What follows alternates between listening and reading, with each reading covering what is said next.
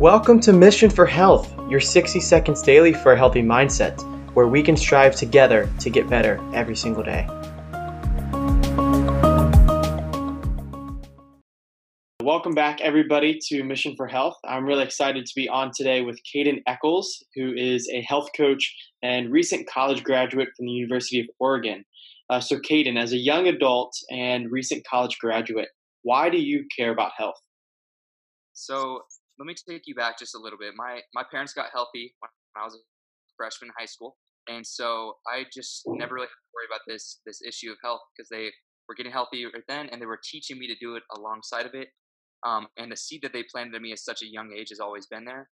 And as I got into school, I just realized that everyone was partying and getting unhealthier and unhealthier, and so it just instilled a sense of um, desire to want to change the outlook of where these college students are going to go afterwards.